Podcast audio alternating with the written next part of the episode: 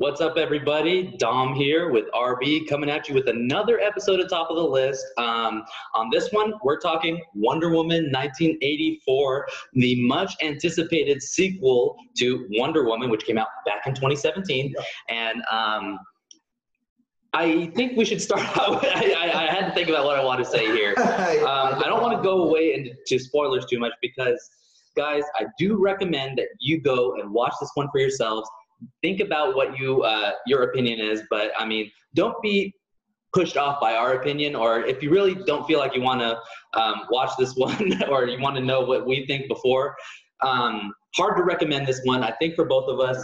Um, but first, I think we should start off with what we thought about the first film. Yes. And that will kind of lead us into why we think what we think about this one. Absolutely. So the first film for me was an easy eight and a half. Um, maybe you can even convince me a nine. Yeah. Yeah. Yeah, that's right where I'd fall right there at about a nine out of ten. I thought the first one was an excellent film. I thought Gal Gadot was fantastic, as was Chris Pine. Um, brilliant casting uh, for both of them. Loved the story, loved the cinematography, both in uh, Themyscira as well as in you know the battle sequences going on during World War One. I. I really like that we went with a World War One setting. You know, that's something that we don't see often on film. A lot of films, you know, center around World War Two. Of course, 1917, notably a film last year that was World War One. And not to mention that my, one of my main things I'm going to be bringing up in this one, guys, the counterpart to Wonder Woman in the MCU, you know, this is DC, in the MCU, the counterpart to Wonder Woman, Captain America. Yes. And Captain America, the first Avenger, the, the first Captain America film, a World War II film. Yeah. This one goes World War One. Exactly. And I think the first Wonder Woman was a better film than the first Captain America. Agreed. Film. Agreed. One hundred percent. Um, like I said, I think they went original with World War One, something we don't and realistic and extremely realistic. Yes. Uh, I did have some nitpicks with uh, the first one. wasn't crazy about our Ares. I think Ares is act. yes. Yeah. I thought Ares is one of the coolest, like in, in the cartoons and in the comics. You know, one of the coolest uh, villains. I didn't think they did him justice.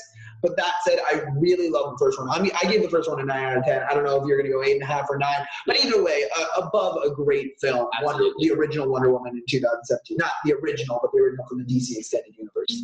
And you know, we'll bring it more up as we talk about this one, but uh, just to list off a few bright spots from the first Wonder Woman film. Themyscira, one of the best locations in any oh, yeah. superhero movie. Without a doubt. Um, Chris Pine and Gal Gadot, the play off of each other, fantastic.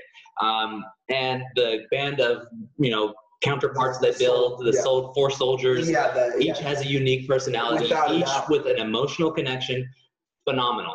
Um, but like we said, uh, third act where you know Ares reveals his true identity, and we have it kind of explodes into this gigantic CGI fueled battle at the end. Mm-hmm. And in recent news, when this film came out, our director Patty Jenkins has said that Warner Brothers forced her to have a gigantic battle scene at the end of the first Wonder Woman. She wanted to go with a more subtle, personal ending to the film, but the studio said, no, we need a big, gigantic battlefront to, to you know, go on par with, um, you know, the MCU films, which was a mistake in my opinion. And that's why it's not a 10, not a nine and a half, you know, it's nine or eight and a half. Yeah, absolutely. Yeah. Okay. So now let's go into why we think, without spoilers, Wonder Woman. At first, we're going to go spoilers, give our, we're going to go non spoiler, give our scores, then spoilers and specific reasons why.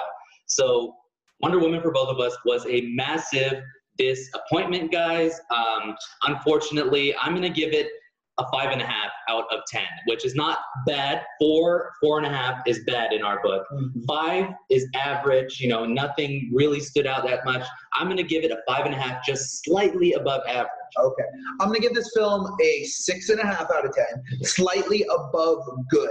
I thought this film had you know all the elements of an enjoyable you know 1970s 1980s you know, DC or Marvel superhero live action movie. Uh, so I enjoyed this film, don't get me wrong, but to put it at the level of an MCU film or a good DC extended universe film like uh, you know Aquaman or Wonder Woman, I could not or Shazam, that's another great one. I could not put it at that level. So this film was, you know, it was good. I could watch it. I could even watch it again if someone had not seen it and said, "Oh, let's just throw it on."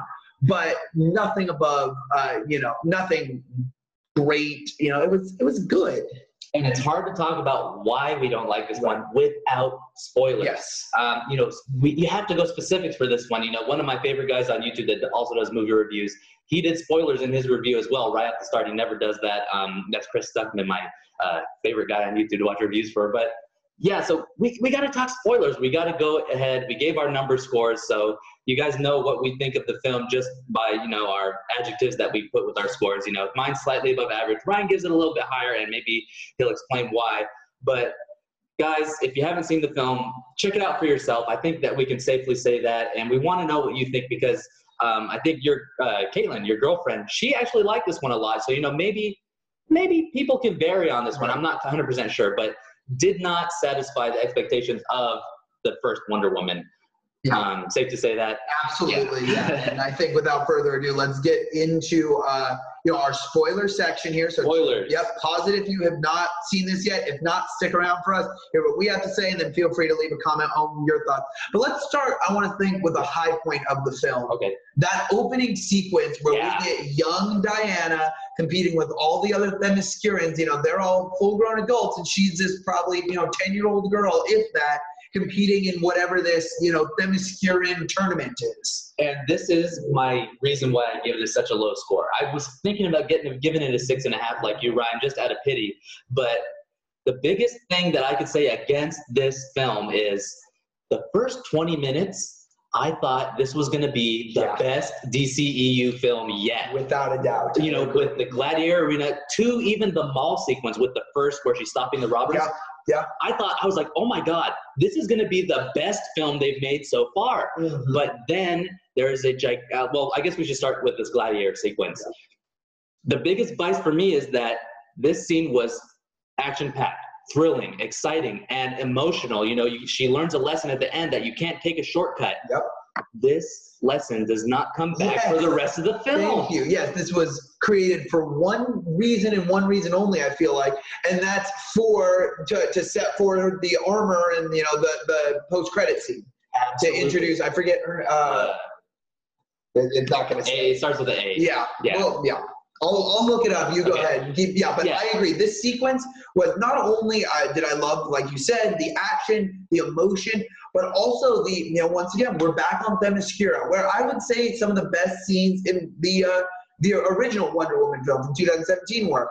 Uh, you know, so I was hoping we'd have more recalls of Themyscira because it's a gorgeous, incredible location. And it I looks great yeah. in 4K, Yeah. man. Oh, yeah. Yeah, absolutely. Mochi. Mochi, mochi. Oh, um, she liked this film, so she's disagreeing with. oh, she's very upset with our scores right now. But yeah, so we get to through this Themyscira sequence, and there's a big lesson learned. We get a returning cast, some awesome um, cinematography there. I thought it was going to be fantastic. We get to the mall sequence, and it feels like a Christopher Reeve Superman film at some points. You know, the way that she shot it, uh, Patty Jenkins. Um, it even feels, um, you know, a little bit like 1980s at the beginning, and that's why I like. It. I was like, oh, she's going to go for a 1980s style of filmmaking, Right. Yes. but it fades away after this Without a doubt, this film, what, like we just mentioned in Soul, for those of you who watched our Soul review, this film had the ability to take advantage of being set in an awesome, awesome time period in 1984, and it just completely falls flat. I mean, I think when we look at, you know, we want to compare it to an MCU, we look at, you know, the film that took place in the 90s, and you and I disagreed with this, um, Captain Marvel. You thought it fell flat in, you know, taking advantage of that timeline. I would say that this one fell even flatter, being Yeah. unable to take advantage of taking place in 1984. I mean, it's in the title, and I understand there's some literary allusions there to George Orwell's 1984. We get that in the mall sequence where everyone's watching the TV, sort of similar to the, the screens in 1984, George Orwell's 1984. Yeah. But I, I totally agree that it fell flat there. I think that Captain Marvel now, after seeing this, did a much better job. I am even liking that film better now. Seeing you know another female-led film fail like this, um, I, I just think that it was a little disappointing. You know that they didn't go all the way with the time period, except for the clothes they dress in and making a few jokes about the clothing. Yeah. That's it. And um, just chronologically speaking, we get um, these two action sequences at the front Themyscira and the mall sequence. Yes. And then for the rest of the film, we get a total of two more action sequences. Mhm. And this is my biggest sore point, guys. I'm to compare it to the MCU because they're trying to make films like the MCU now. And, you know, of course, we're also trying to um, compare it to films that were in the MCU. But, you know, we're also trying to um, draw lines to other action films that sorry for the technical difficulties. Mochi was talking over us too much so we had to put her in the other room but we're all good now. So back to my comparison of what i was making. Um, you know we had captain america and then we had captain america the winter soldiers. This is the film that would compare to captain america you know the sequel to Yes. it. In Captain America and the Winter Soldier, we got one of the best action movies ever made. I mean, just thinking about Captain America's escape from Hydra gives me the chills. You know, the reveal of Hydra, you know, him fighting Bucky and the, the knives and the metal arm and him catching. That's one of the best action movies of all time. We get a total of four action Yeah. sequences, and they're all extremely CGI heavy. It does not look real. They did not do well with the action sequences in this movie. I agree. I agree very much. They did do well with the first two action Yeah, yeah. as we just mentioned. Yeah. You know, both of us were locked in, buckled up. The the first what is that? Thirty minutes, twenty minutes of this film, Mhm. awesome. And Yeah. then it, that was like all they wanted to give us in this film. Um, I understand they wanted to go a little more. It seemed lighthearted in the vein of an MCU film. Yeah. Uh, but you know, a lot of it fell flat because I felt like a lot of the comedy they played on we've seen before. We've seen with Captain America, you know, coming out of freeze that we saw with um, Trevor, right? Yeah, Steve Trevor? Steve Trevor. Yeah. Uh, you know, so I thought that was, you know, I thought that kind of fell flat to me. Um I also, you know, was very disappointed with the acting in this film, at least from our main characters. Yeah. Uh, and those being, of course, Gal Gadot and uh, and Chris Pine. Personally, uh, you know, we had two supporting actors who are our villains in the forms of Kristen Wiig and Pedro Pascal, who to me they were pleasantly surprising. I did not expect as great a performances by them, but from what we saw from Gal Gadot and uh, Chris Pine in the first film, this second film, they both felt extremely, extremely flat to me. And here's my problem. It's not necessarily that it's the actor's fault for me. Mhm. It's that they had nothing to work with. Chris Pine is one of the best actors of our generation. He has so many great films out there. Hell or High Water, one of my favorite films ever. One of the best westerns, uh, new new westerns ever. He's fantastic in that. He just had nothing to work with in this film except to just you know bumble around in the 1980s because he's Right, from the yeah. you know 1920s. And as for Kristen Wiig and Pedro Pascal, they had some stuff to work with, except um, I think we should go into Kristen Wiig Okay, first. yeah. Her character arc we have seen a Yeah. thousand times, specifically in superhero movies. Yeah. Let me just point it out: Michelle Pfeiffer in Batman Returns. She is an underappreciated worker that turns out to turn into a villain because no one appreciates her. Jim Carrey as the Riddler, Poison Ivy, um, what's his name? Uh, Jamie Foxx as Electro. The list goes on and on, guys. Underappreciated person that you know is smarter than what they are thought of as their bosses. You know, not you know, kind of awkward, clumsy, not Yeah. necessarily attractive. Becomes attractive by the end of the movie.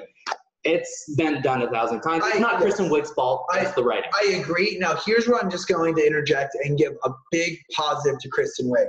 I have never seen Kristen Wiig in a serious film. She is a fantastic comical actress, and she plays a very similar role in you know the the sort of awkward, bumbling, you know, underappreciated person. Usually, it's in a comedy film. When she starts turning a little bit, I was curious to see if her character uh, if she could hold up in a serious role. And I thought she did an excellent job in her debut. You know, we talk about uh, you know comedy actors going into serious roles. I think Adam Sandler did a fantastic job in Uncut Gems, sort of his first serious role. Yeah. Another one that comes to mind, uh, I don't know if you've seen uh, Foxcatcher. Oh yes. Yeah, with Steve Carell. Yeah. Uh, another guy who's known for comedy who played a brilliant, brilliant Yeah. serious role. And I think Kristen Wiig pulled it off here as well. Granted, I see what you're saying. You know, it was a uh, you know, a silhouette of a supervillain that we've seen a million times.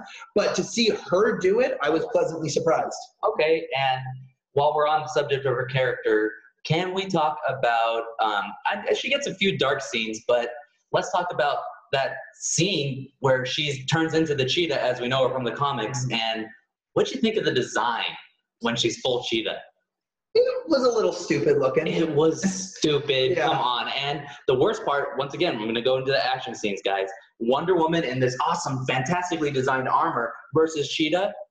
It is pitch black in that scene. You can't even correct. see what's going on. It's that is action 101. You have to be able to see what's going mm-hmm. on, and it's all CG. You can tell these two, Kristen Wiig and Gal Gadot, maybe they could do a few things, that, like actually, but you could tell they just made it dark so they could do as much Yeah. CG as possible Yeah. and it's terrible. And it's supposed to be that climactic scene where Yeah, that Yeah. scene definitely for what should have been, like you said, the climactic scene. No, the climactic level action sequences were at the beginning of this film. Um, the rest of this film, well, I mean, almost like a political thriller. I wouldn't even consider this an action film. Uh, which is what Captain America Winter right, Soldier tried. but there is incredible action in Captain America Winter Yeah. Soldier between these political scenes. This was just Pedro Pascal uh, having the ability to rise to power. Now, granted, I thought he did really well in this He's film a too. great actor, Yep. and he does great with what he has. But they use once again, it's the writing for me in this one. yeah. The laziest trick in the book. Yeah. Have an object that can do anything. Yep. Terrible. And I, yeah, uh, that the wishing stone, right? yeah. I mean, what what was that? We get no backstory on it. Yeah. There's a black market jewelry store in a in a mall. Someone knows about it, tries to steal it. It gets shipped to the Smithsonian, and then he sees it and steals it because he knows about it. But there's no backstory to this at all. You know, we had Oh, he's been looking for it Yep. for a long time. That's all we get. yeah, we had this back, you know, this awesome sequence in Themyscira that maybe we could find out about the wishing stone. Uh, but we don't. We don't at all. And we get, you know, a few hints here or there. Oh, it was God created. That's what. This is the language of the gods. It was God created. But otherwise, Yeah. what what is this thing? And what and then it's gone like that. You know, he wishes that he can become it, fine. And that's it for the stone. You know, it's not even brought up the rest of the film. And I would have liked to see a little more explanation of well, why is he getting hurt by it more? Because you know, Right, yeah. let's think about to how to implement a wish great. Aladdin, the genie, he gets he gives Aladdin the lamp, and the first thing he says, you get three wishes. You cannot wish for someone to fall in love with you. You cannot wish for someone to come back from the dead. That, as an audience, means, oh wow, he's restricted to things. Right. You know, it's wishing, but there's restrictions. Only 3 Mhm. Well, how is he going to work his way to use these three wishes? In this one, it's unlimited wishes, and It's just one wish per person. Yeah. But we don't even see, you know, we see him starting to, you know, get hurt by that. We don't see that with the stone. It would make sense if, like, every time someone wished something for the stone, uh, you know, it chipped or it started to, to degrade. We don't see that with the stone. I agree. It made no sense. It just was a great, to, you know, put a limit on what he could do. Yeah absolutely. And then um, I think maybe one of the positives in this guy's character arc was his son, his relationship with his son. That kind of worked out, but it was kind of tacked on. It wasn't touched on nearly enough. It was put in there just to give, uh, you know, Diana, to give Wonder Woman an ability to stop him. right. That was it. It was his weakness. Yeah. Just and then like we get we we do get a big you know reveal at the end. We see a little bit about his childhood. You know, Pedro Pascal he was abused and he was late. Exactly. Yes. Late. This was so you know this needed to be touched on early on in the film on why we want why he wants to be this wealthy oil tycoon. You know, it didn't really make sense. He was just some rich guy who you know blew his investors' money. Yeah, absolutely. And let's talk about um, something I thought was a bright spot, uh, Mhm. or not even a bright spot, but just a cool moment. Mhm. Flying in the invisible jet with Steve Trevor, I thought was cool. Finally, we get to see the invisible jet, but that's as far as it goes. It's like, okay, cool, great, I don't that's know. it. I, I found that very very.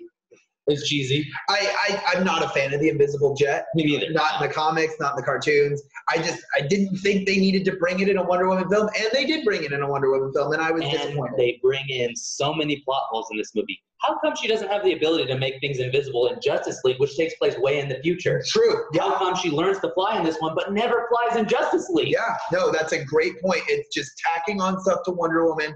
Uh, as if this film took place after the events of Justice League, or she was also in Superman versus Batman, right? Yeah, and it's supposed to be this great emotional moment, like you know when we see Spider-Man swinging through the street. You know, how about and we just recently watched Spider-Man 2. How about when he finally gets his powers back? Like in this movie, it's trying to be Spider-Man 2. When Spider-Man gets his powers back and he's swinging through the city to go save Mary Jane, and then we get the most incredible action sequence in any superhero movie: the train sequence Yep. him versus Otto Octavius. It's supposed it's so emotional. Like I was tearing up. It's so fantastic. The city saves him. They're trying to pull it off in this movie. Her flying is just her swinging on lightning bolts. It's not it. emotional. It's And can I, can I also just put this out there about uh, that sequence well, that just really upset me? Just sidebar. Yeah. Uh, our pilot there, you know, Steve Trevor, he's Steve Trevor, not Trevor. Steve Trevor is a World War One pilot. Why is he able to just get into a 1980s fighter jet and just, yep, I'm gonna fly it? I thought the Yeah, same thing. yeah, I was, okay. I thought the Yeah. same thing. They give him a little thing, and he's like, "Oh, maybe this is the on switch." Nope. Oh, this is the on switch. Let's go. me be able to do it. No problem. oh yeah, dude. I I think that was a big miss. And sure, like I mean, even then, like her swing on the lightning bolts, it's a cool idea, but it looks terrible. The CG wasn't that great. It was like I don't know. Like I wouldn't. Here's the main thing for me, guys. Um, and this is like a bigger t- topic on movies as it is right now.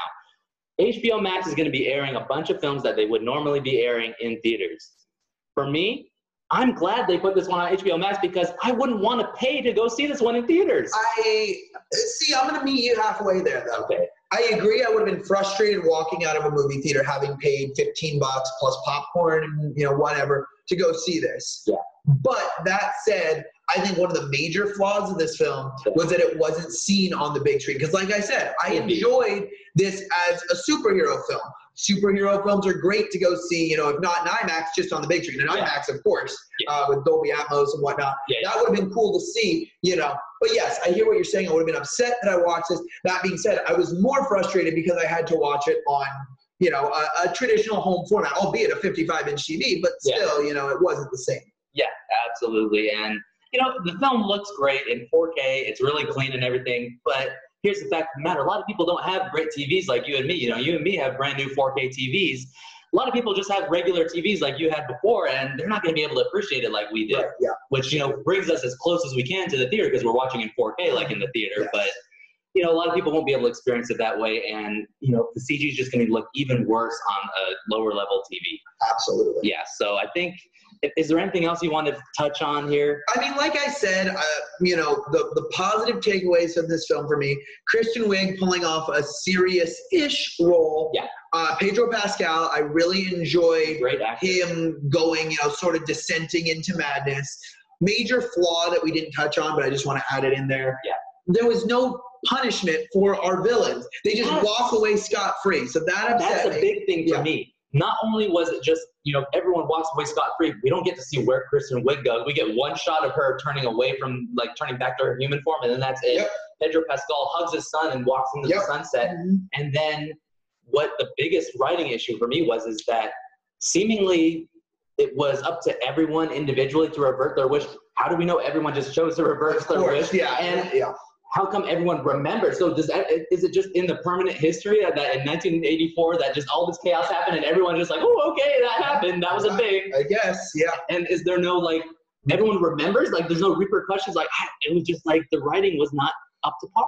I, I agree. I agree with you definitely. I think there's one last thing we have to talk about, and that would be the post-credit scene. Yeah, absolutely. Yeah. Uh, so we get Asteria. That's her Asteria. name. It's of course played by Lynda Carter, Yeah. who's uh, you know Diana Prince, Wonder Woman from it was it from the movie or the television series? Television. Television Yeah. series. There we go.